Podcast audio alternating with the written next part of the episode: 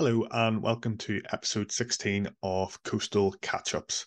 Today I speak with Donal, who works for Fair Seas Ireland, and Donal gives us an insight to the work they're doing in order to push forward legislation to get marine protected areas designated around Ireland. So I hope you enjoy the episode. It's not too technical, don't worry. If I know when I mentioned legislation, you maybe sighed and went, oh, okay. But no, this is a good chat, and you'll learn lots about our waters and the process behind what Fair Seas are doing. So hope you enjoy the episode, and I'll catch you soon.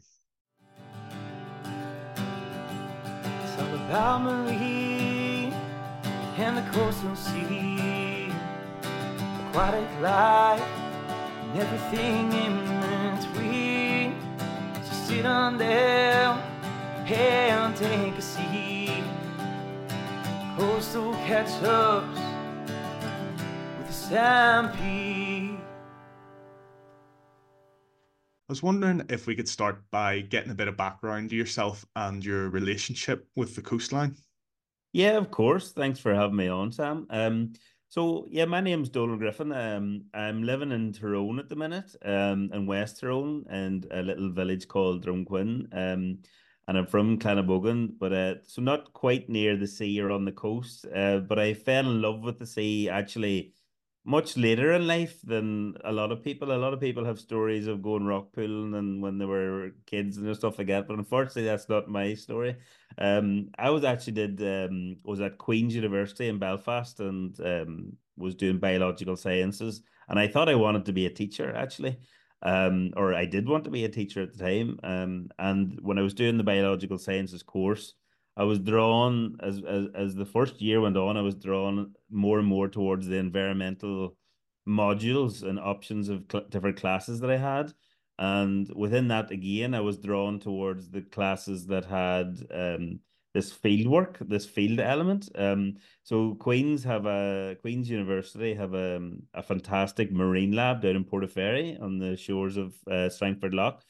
And I ended up spending quite a bit of time down there. So I've often told people in the past, I fell in love with the sea on the rocky shore of Strangford and Portaferry. And I never looked back then. I changed my course from biological sciences to marine biology, graduated there. I did a master's degree with my thesis, and my research project was on basking sharks.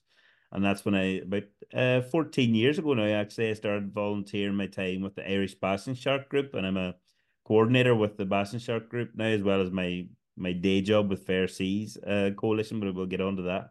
And then, since then, just kind of did all sorts of odd jobs in terms of marine biology. I've been out at sea doing marine mammal survey work, seabird survey work, environmental science stuff, and then went back in 2014 to do a PhD at Queen's. So I'm a bit of a Queen's lifer, really. And that involved a lot of time spent on the Irish Sea with the Agri-Food and Biosciences Institute research vessel, the Christie's. And then since then, after that, I kind of slowly, my career trajectory changed from, I guess, the more practical and the fishery science side of it that I was really interested in at the time to the policy side of it. And that's where I've landed now, very squarely in the policy, marine policy, marine conservation policy, and campaigning and advocacy as well for change, for positive change for the marine. So it's been a wild ride, but I'm very fortunate in that I've spent a lot of time in the field and got to travel the world a little bit on that as well, on that basis. But now I'm mostly in my spare bedroom in Drumquin on Zoom calls. Well, just imagine a nice seaside picture background there for you, Donal. That's what I need. I need more of that. I'm not in my office now, but in my office at home, there's a lovely jellyfish painting that a friend of mine did for me, and I did my PhD on the interactions of fish and jellyfish in the Irish Sea. So my friend painted me a lovely compass jellyfish. So it hangs just above my head when I'm on Zoom calls. Very good. So you mentioned about the change between the science, the practical science side, the policy. Did that come about because of a job opportunity, or did you kind of feel, I could imagine being in the policy side, you're kind of driving for change. Is that something you wanted to do then? When you made that switch? I think, if I'm being completely honest, I should say yes, shouldn't I? But yeah, that's not no, you don't. You shouldn't say yes. It's the honest answer is no. That it came about completely by chance, really, because as I said, I finished my PhD in 2019. In the end, it took me 5 years. Should have took me a bit shorter than that, but that's the way things go. And at that time, I had moved to England. My wife had got a job in England. And she was in academia as well, so you know you kind of have to just go where you can when you're in academia and in a relationship. So and when I went over there, there was one marine biologist. I was in the middle of Nottinghamshire, so again I couldn't be further from the coast. And there was one marine biology job came up, like I swear, 25 minutes down the road from me. And when I first saw it, I was like, is this a mistake? What is going on here? Why is there a marine conservation job 25 minutes down the road here in the heart of Nottingham? Like when you're just surrounded by wheat and barley and maize kind of thing. And it was because it was for the Wildlife Trust that I work. And the Wildlife Trusts are a fantastic charity organization across the entire UK. There's 46 different independent trusts, and they all kind of come together then and have a central team called the Wildlife Trusts. So I got a job for the central team that was based in Nottinghamshire, but it was a central team role in marine conservation. So that was fantastic because it was just down the road for me, of course, but it was actually a brilliant opportunity because I got up, I was embedded then not only in the marine conservation side of England where I was living, but actually the whole of the UK was plugged into what was happening in Scotland and Wales and even Northern Ireland, which I was, you know, excited about coming from Northern Ireland. So, and that got me not only to know the issues, but to know people and to connect to people all around the UK. And many of them I'm still very much friends with. I was actually at a conference recently and met up with quite a few of them, which is really nice. And that's, you know, I left the Wildlife Trust back in early 2020, so 4 years ago. So, so that's kind of, and that job, I should say then, with the Marine Conservation Officer job, it had an element of policy in it. It wasn't full or it wasn't complete policy job or a campaigning or an advocacy job, but it had elements of all those. So it was a really good opportunity to kind of get to know and get to grips with all these different elements of marine conservation that I had never had experienced before. My experience with marine conservation was very much a scientific endeavor until that point. So, and then it just went from there to there. I got a job, a similar role came up in Northern Ireland with the Northern Ireland Marine Task Force.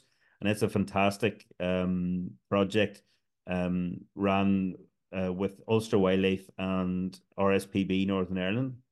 And it's coalition, so there's other partners as well in Northern Ireland, but that's on marine policy. And It's really progressed. It's actually quite an old project now. It started about maybe 17 years ago, which is a really long-running project when you think about the NGO sector, the charity sector. But it's absolutely fantastic work and paved the way for, as a leading example, even at the UK level.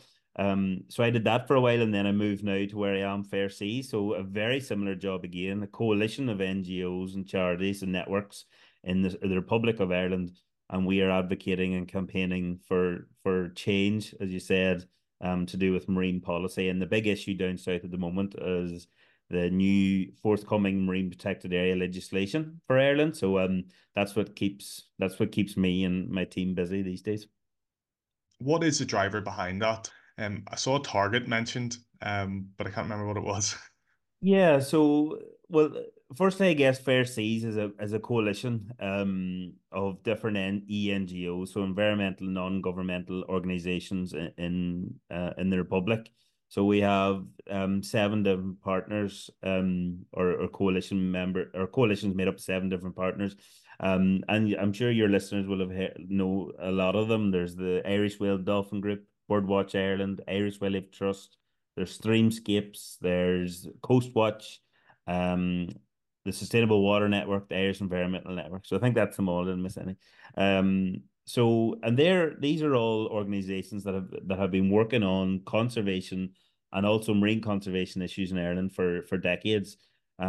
So we're actually I'm really lucky to be working with a whole host of organizations that have that experience and breadth of knowledge and know-how, and credibility as well, that I can leverage, to be completely honest. That's the point, and that's the usefulness of a coalition.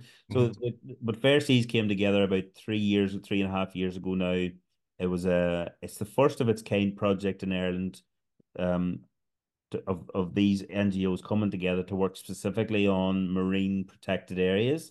And there has been coalitions of other kinds, of course. There's lots of coalitions in Ireland when it comes to NGO, but this has a focus on marine, and in particular marine protected areas.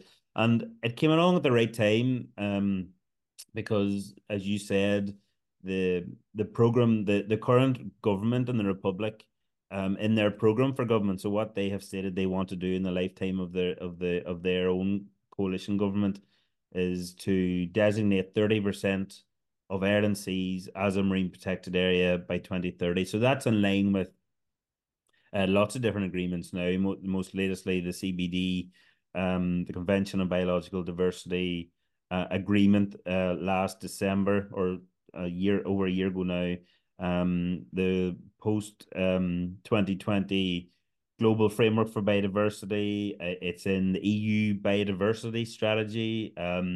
It's the target now when it comes to biodiversity. It's protected areas, protecting 30% of our sea on land. Sorry, protecting 30% of our areas on land and at sea. So, and that's, the government is committed to that. So in that sense, we were pushing on an open door. The government had agreed to do something, and we were there to make sure that they did it, or they will do it, and that they will do it right, in the right way.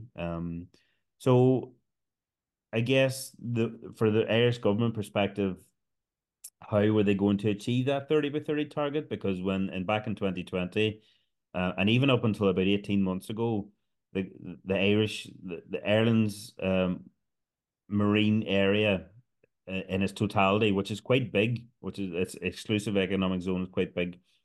There was only 2.1% of that whole marine area as designated as a marine protected area, and that was either a SAC, and a special area of conservation, or an SPA, a special protection area. So those are just 2 different types of MPA. I know there's a lot of jargon here, but it's just it can get quite technical. So that was quite low, and that's actually one of the lowest percentage coverages of all the member states in the European Union. So the government were thinking, right, well, how are we actually going to increase that to 30% in less than a decade? And one way, quite rightly, that they identified in doing that was through the creation of a new law that would allow Ireland to designate new marine protected areas on a national basis and not through EU basis. Because SACs and SPAs are born out of EU legislation, whereas this new forthcoming legislation will allow Ireland to act on their own unilaterally to designate these areas. And of course, they'll have to consult on various measures to do with management, and the big one being fishing. That will involve cooperation with the EU, but these designations themselves will be progressed at a national level. So that's what we're all pinning our hopes on achieving that 30 target. But of course, the target itself isn't anything. The target, really, the overarching aim of the target is to protect marine biodiversity, a representative, amount and coverage of what we have typically here naturally in Ireland. So I guess that was 2020 when they put that in their program for government. A little while after that, Fair Seas began, and we're in 2024 now, the 2nd of February it is, and the legislation has still, the first draft of the bill, the forthcoming bill, has still not been published. So there was a general scheme published of the bill last, December of 2022, and it went through various steps thereafter, including going through the Joint Oireachtas Committee for pre-legislative scrutiny. But since, and that finished up in March last year, so we're coming up to a year now where we haven't seen any more, and there's been no public advancement of that legislation. So Fair Seas is working very hard to make sure that it stays in top priority for the government, and that it stays in the top of people's minds, generally in the public. But we do believe there has been some great progress in drafting the bill, that the bill is ready to be published now and that it's complete. But we just haven't got there in terms of it being published yet. So that's something that the Fair Seas is very attuned to. But we're being told towards the end of March this year is when we should expect it. So fingers crossed. And then when it is published, that's when the hard work begins, really.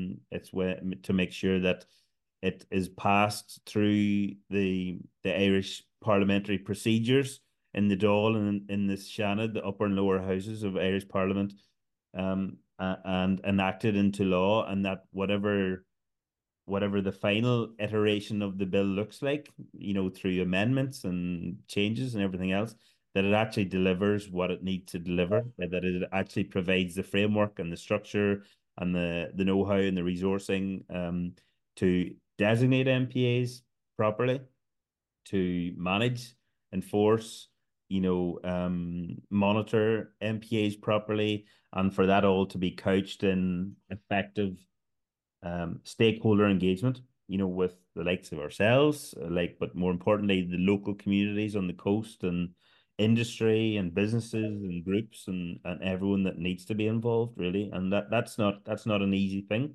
but it's definitely necessary. So is this an opportunity for Ireland to lead the way by the way you mentioned about having its own national legislation? Then the idea is to make it quicker, is that fair to say, and therefore lead the way in marine protection?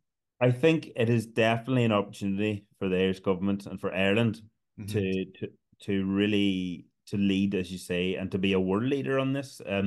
There are many countries around the world that already have national legislation that, in Northern Ireland, for example, you can the government can designate MCZs, so marine conservation zones, and that's under the Marine Act of Northern Ireland of 2013 or something like that. I can't quite remember. But there's a similar one in the UK, the Marine Coastal Access Act. There's a Marine Scotland Act of 2010. So they are all national legislation in the devolved regions of the UK that allows these MCZs in Scotland, Wales, and England. And then in Northern Ireland, Wales, and England, and then in Scotland, it's they have different names for the different national types of MPAs there. So we wouldn't be leading in the sense that Ireland wouldn't be leading in the sense of just having this legislation, because there's lots of other countries in the EU and the UK and all around the world that have it. But what they could do now is, because things move on, I guess, and we kind of learn more as we go. Marine protected areas, they're not new, but there's still a lot unknown about the best way and the circumstances in which they should be rolled out, and the benefits and how and where and when and how much you protect, all these different questions. There's a lot of evidence out there now, but there's also still a lot unknown. So we can actually learn lessons from all around the world now to make our legislation stronger than any other legislations out there. We have no excuse as why we wouldn't and couldn't do that. So there is absolutely an opportunity for it to be world leading in the terms of what is included in the legislation. But then even more important than that, I would argue, is Ireland can be world leading in its implementation of the law. Because it's one thing to have a law that's good. You might have a law that's bad, but you could have a fantastic law altogether. But if it's not implemented after the fact and it's just left on the shelf and there's no, the powers in it aren't, dished out properly, or if the implementation isn't there and the structures for implementation aren't there and there's no money for implementation, then your law is not really any good either. You may as well have a bad law. It doesn't make any difference. So we're thinking about, well, Fair Seas, obviously, at the moment, it's about get the bill published, make the law strong, and then pass it into law. To make the bill strong and then pass it into law. But we are also, of course, thinking about the what comes next, and in terms of implementation and how that piece of implementation is difficult.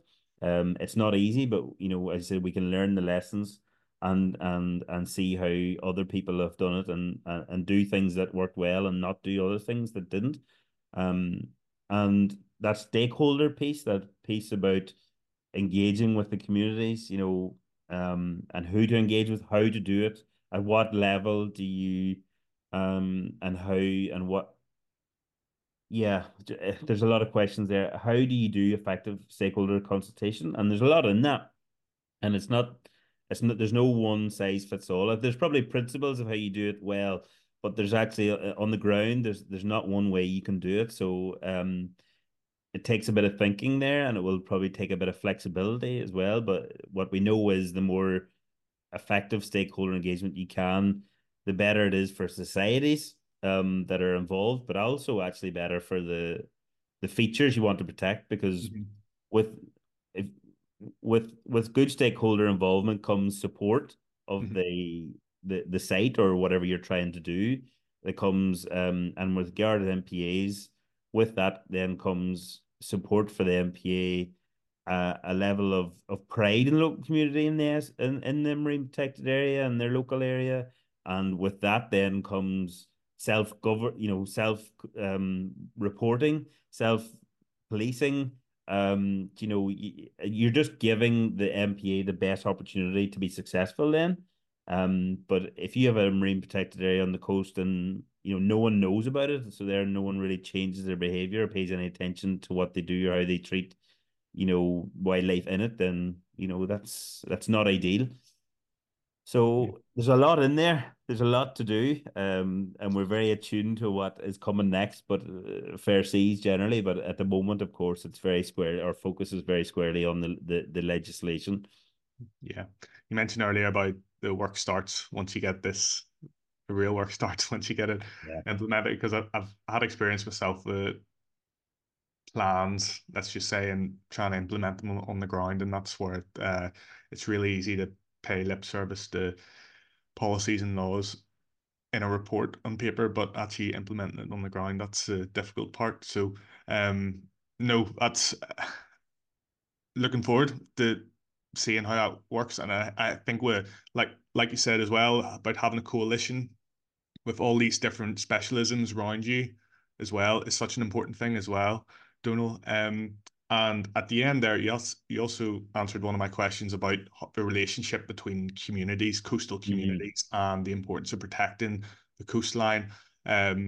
Self-policing. Every time I hear about self-policing, I'm like, a picture of an angry mob pops into my head, but it's not the case. It's educating community members. It's making them aware of, like you say, the laws and what features they're trying to protect. So, yeah. Yeah, I think, but just before we I did want to chat a bit about communities, but in terms of the actual risks around the coastline and Irish waters, I know there's probably a long list, but for you, what are the main things that need to be honed in on? Oh, yeah, it is a long list. Well, if we start, first of all, I mean, when I think of risks and that, I think of threats and pressures, really. That's what I kind of feel like in the marine environment. And generally speaking, if I can, to bring it back to marine protected areas, like the implementation of marine protected areas, but there are lots of marine protected areas up north and down south.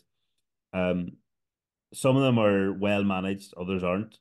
And I think a risk is that we don't manage our marine protected areas. We don't manage marine protected areas well, and that the perception then amongst the public and coastal communities is that they're not worth it, whereas actually, you know, they are worth it. And even an area that you remove pressures from, and the recovery that we would like to see isn't obvious. It takes time, and that actually non-regression further is still a good thing, as opposed to if you hadn't had the marine protected area there at all, the counterfactual argument, well, where would, what state would the environment be there anyway? So I think the implementation and to make sure we get that stakeholder engagement and communication part right to concrete the fact in people's minds that marine protected areas are needed and they do work. So that's a more general one. But then when we talk about individual pressures, I think water quality on our coast is a big issue. As I'm not involved, or have never really been involved in water quality kind of science or policy directly. But I know it is a big issue, especially in parts around Northern Ireland, and can have an impact then on the very features around our coast that we want to protect, inside or outside of marine protected areas, you know, likes of seagrass or even salt marsh and other reef farming habitats, or you know, individual species. So water quality, but then there's all, and along with that then pollution, plastic pollution, but also runoff, you know, nutrient runoff from land. So I mean, and then other than that, then from a purely marine perspective, there's fishing, you know, and not fishing, overfishing or unsustainable fishing is a problem. And I think there's been a lot of progress done actually in the Northeast Atlantic and through the EU, the Common Fisheries Policy, and through adhering, not always, but adhering a lot of the time to the advice of the International Council for the Exploration of the Sea, ICES, that kind of decide what the quotas are for fishing and total allowable catches and everything, is that it gets, fishing gets a lot of bad press, but actually a lot of most fishermen just do what they can. And it's up to government decision making, and it's up to policy making to make sure that what fishing that the fishing industry can do is actually sustainable. And there has been a lot of progress, absolutely, in the Northeast Atlantic, but there's still a long way to go. And then the other risk, I guess, is around our coast, and especially in the Irish Sea, we'll talk about that for a second, is the expansion of offshore renewable energy. You know, that's an industry that is very small at the minute in terms of what infrastructure they have in the water in Ireland, but actually have huge plans, and quite rightly, you know, that's good, and we're all very supportive of offshore renewable energy, providing clean, green, renewable energy for us all to use, you know, for doing everything in our lives. But there's and to, of course, introduce our carbon emissions that we need to do to tackle climate change. Climate change itself, which is going to have an impact on marine biodiversity. So, I mean, this is all good. But there is, it matters, again, in the way we do it. And it matters what impact it has on the marine environment. And there are impacts, so the same, no matter what activity you do in the marine environment, there is a potential impact somewhere. So that's a risk, but I feel like one that can be managed. And for a change, it's a risk that brings its own benefits in terms of the climate and the clean energy and the carbon reduction. So yeah, there's a lot out there that we need to be wary of, and we need to do right. But there's also a lot to be hopeful of. As I said, actually, there's lots of good news stories in terms of the fisheries around Northeast Atlantic that are actually much better managed now than they used to be, in terms of water quality stuff and how we treat water and how we and how we manage runoff into the sea, although it doesn't always work great. And we have Loch Ness as an example of how we have a lot of work to do in Northern Ireland and other places as well. But then also there's lots of fantastic conservation and restoration projects around the coast now, in north and south of the border. Oysters, seagrass, salt marsh, you know, flapper skate, tuna, you know, there's all these sorts of projects that are going on to the benefit of marine species, habitats and ecosystems, and that's just to be welcomed. So I think that's what we need to focus on, but to always be wary and pragmatic to the dangers and the risks that there are there as well. Mm-hmm. Yeah, it's good at this stage when there's good news stories like that coming out, and then there's obviously all this work still to come. So yeah, more stories like this will emerge, no doubt.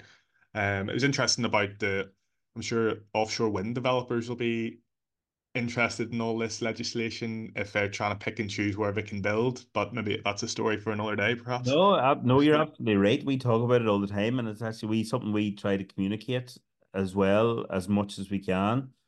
That I think there's a perception out there driven by I don't know who, but that there, you know, the conservation, the NGO sector are at loggerheads with the wind energy sector, and that's in the Republic. It's certainly not true at all. They want this MP legislation through as soon as we do, maybe even more. They want it in some ways because it provides them certainty about what is coming down the line and what they need to do. Because ultimately, these are big. You know, when it comes to offshore wind, these are big companies and they have money, they have resources. You tell them you need to do X, Y, and Z to save the environment, they'll do X, Y, and Z to save the environment. It's pretty much as straightforward as that.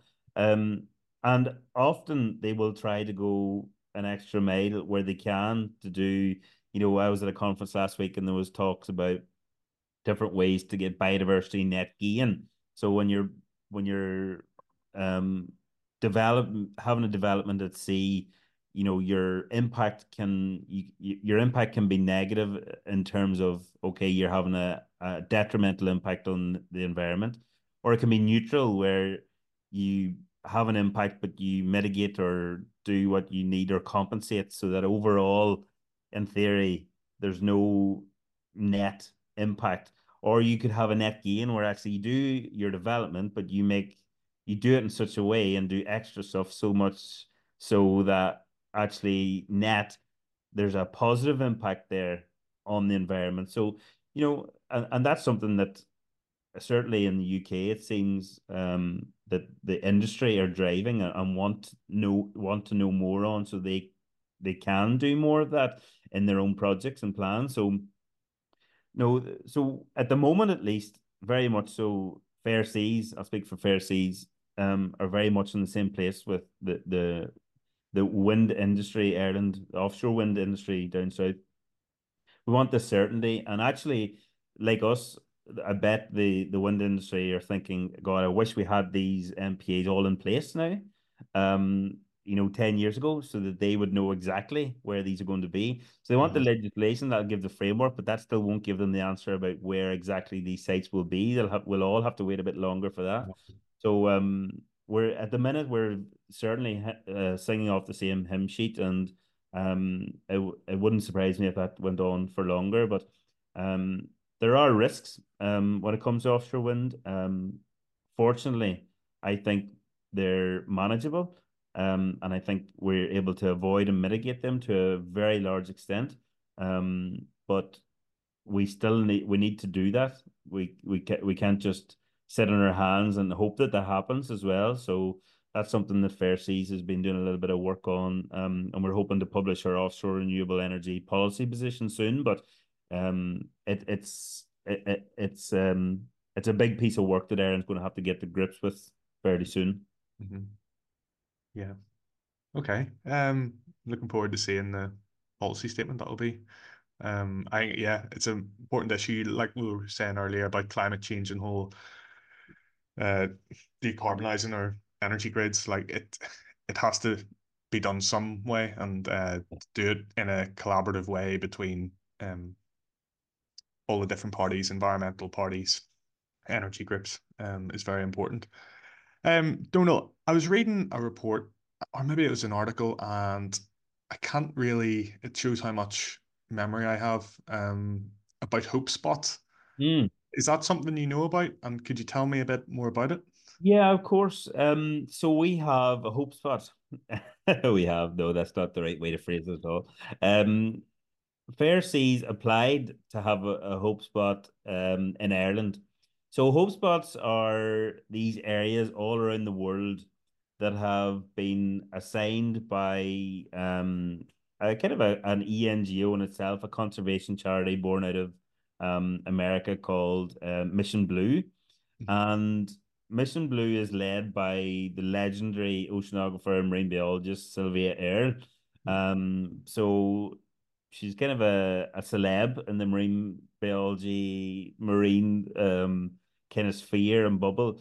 And she started this charity, and she highlights these areas all around the world that are deserving of the recognition of a hope spot. So these are areas that we can be hopeful for, that if we protect them right and manage them right, that they could be really fantastic areas full of biodiversity and really show what the sea is capable of if we protect them and do things right and don't, get in the way with our own human endeavors and activities and pressures and threats like we just mentioned.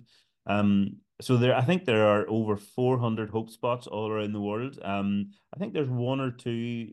I think there might be one in Scotland. There was none in Ireland. There's a few dotted around the EU, and there's ones all around the world. But we applied, it was 2 years ago now. We submitted, I guess it is, a hope spot in the southwest of Ireland. It was an area of interest that we had identified as being really biodiverse and species rich and abundant in terms of whales, porpoise, dolphins, sharks, seabirds, pretty much every big marine group you had. It was all there down off the southwest, so off the coast of Kerry and Clare. And right enough, it is an absolutely fantastic, amazing area with stunning coastline as well. So we gathered all the scientific evidence there, and we submitted that to be considered to be designated as a hope spot or labelled a hope spot, and we were successful. So it was fantastic. So that's the Greater Skellig coast, includes the Skelligs down off Kerry. It's called the Greater Skellig Coast Hope Spot, and that doesn't it doesn't change anything there. It's a hope spot. It's an ambition. You might say it's an ambition label. I think there was maybe some confusion at the time when we announced it that this meant that this area was protected, or that now management was in place miraculously some way. Well, unfortunately, that was our failing and not communicating that better, because it doesn't mean anything other than it identifies the southwest coast of Ireland as being one of the most important places in the world, for protection from marine biodiversity. It puts it up there in the same category as the Great Barrier Reef. Parts of the Great Barrier Reef are hope spots.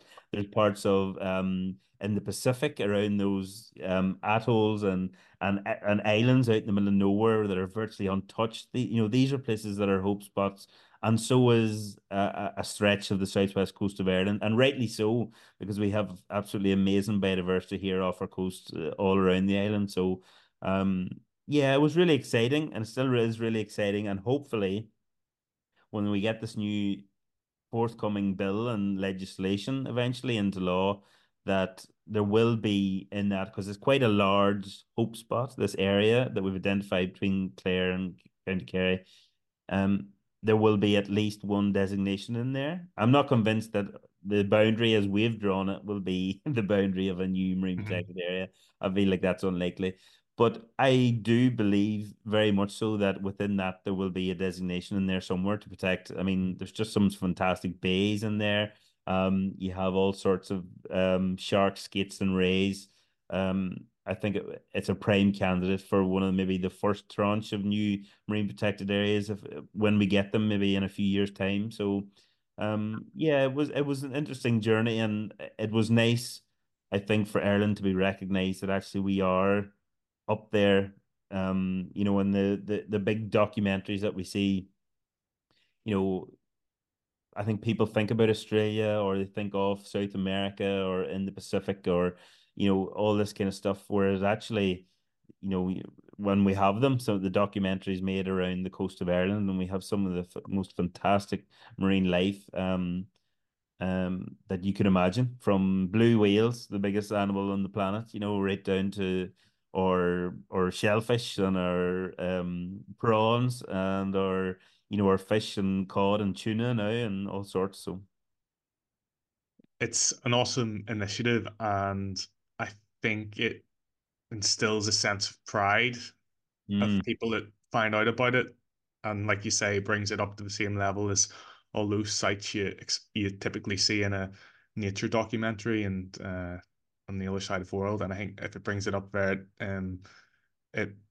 will bring people along with your campaign as well. So, absolutely, and that's actually a really important point that I should have mentioned, is that it allowed us then to communicate and talk about this area in a focused way, and to show, not just to say, oh, this is amazing, you know, but actually, no, it's not just us saying this now. This is like the most legendary, world-renowned marine biologist that has literally been in every continent in the world looking at marine biology, is taken on trips to see all sorts of the most fantastic marine biodiversity you've ever seen.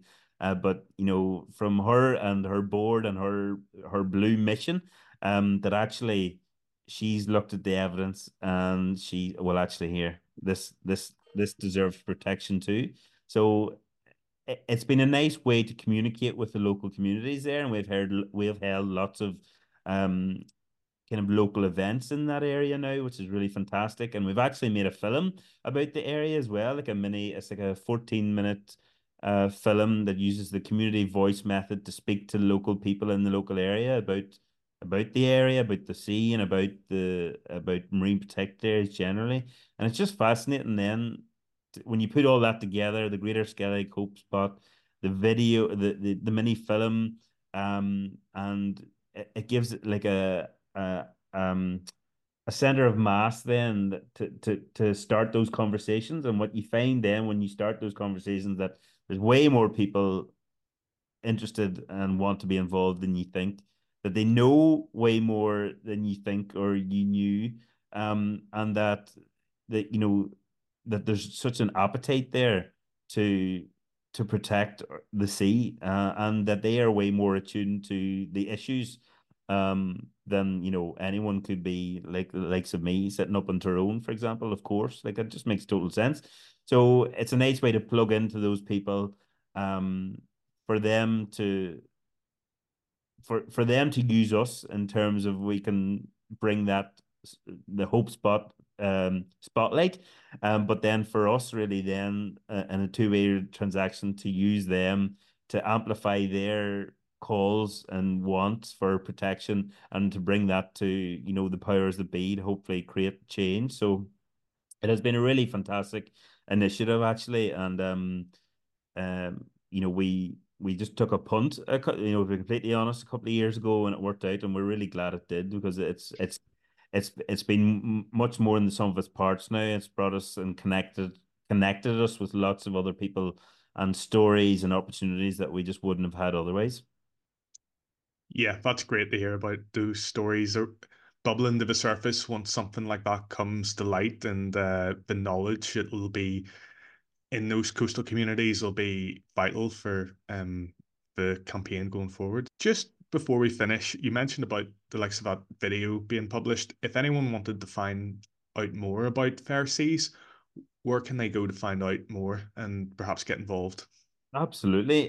Great question. So we have our website, so it's www.fairseas.ie. So you'll find links to all sorts of stuff there, all our blogs and our communications and our recent press releases and statements. And also, you'll find links then to our YouTube channel, which is where you'll find all our videos. So we have the Greater Skellig Hope Spot, the Kingdom of Kerry, a very film, it's called.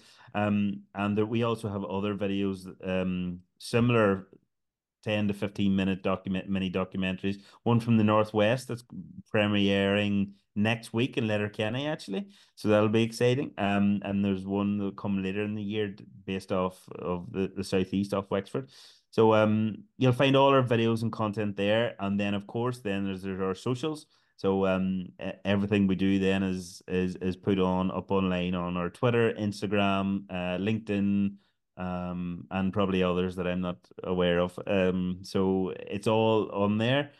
So yeah, absolutely, check us out. And then if you want to get involved, you want to support us in our mission to progress, or well, for Ireland to achieve our 30% and a big part of that, in our view, being this new national legislation. And we have a petition running at the minute, and it's a petition that you can put your name to, sign up to, support us, and it's calling on the Minister, Dara O'Brien, to get on and publish this legislation and to enact it and to pass it into law.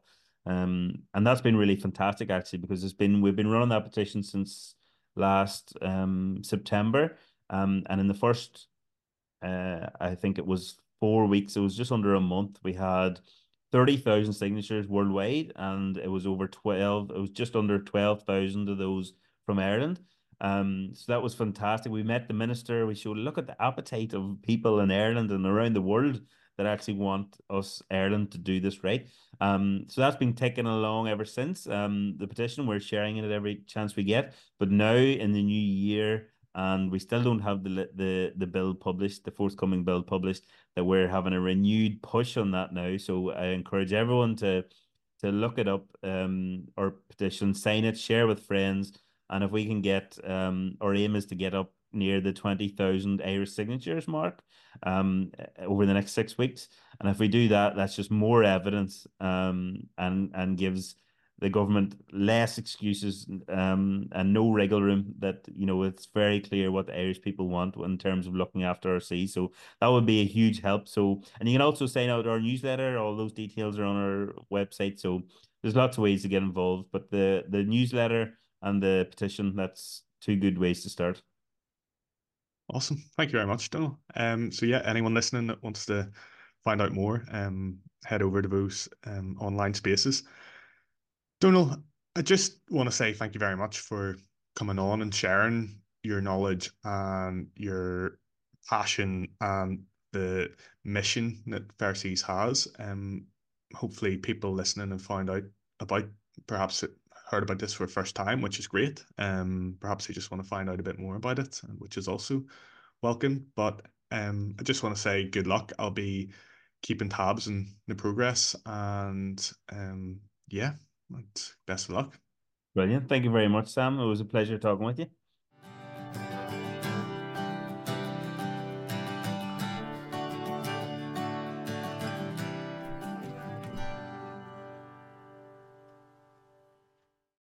So I hope you enjoyed that episode with Donal. The one thing I took away from it is, well, firstly, I'm excited to see, after the bill gets passed in government, the work on the ground that will happen to implement these protection sites. And for me, I'm excited to see how the coastal communities around Ireland get involved in this scheme and how they can play a role in protecting their own seas along their stretch of the coastline. That's really exciting, and I'm looking forward to seeing what happens there. In other news, we have a coastal catch-up happening at the end of February here at Ballyhonan Beach in County Down. So if you're interested in meeting up with some folks for a chat and a walk, feel free to come along. There is a WhatsApp group where I post times and details and do a preliminary weather check a couple of days before. So if you're interested in getting involved in that, feel free. You'll find a link on the website or on any of the social media sites. And lastly, if you've enjoyed this episode, please give it a like or a review or a share, or ping it to a friend that you think might find it interesting. Perhaps they're studying this sort of stuff, or they just have a keen interest in our coastline. So I'd really appreciate that if you could take the time to do that. And that's it for now. Thank you very much, and I'll catch you soon.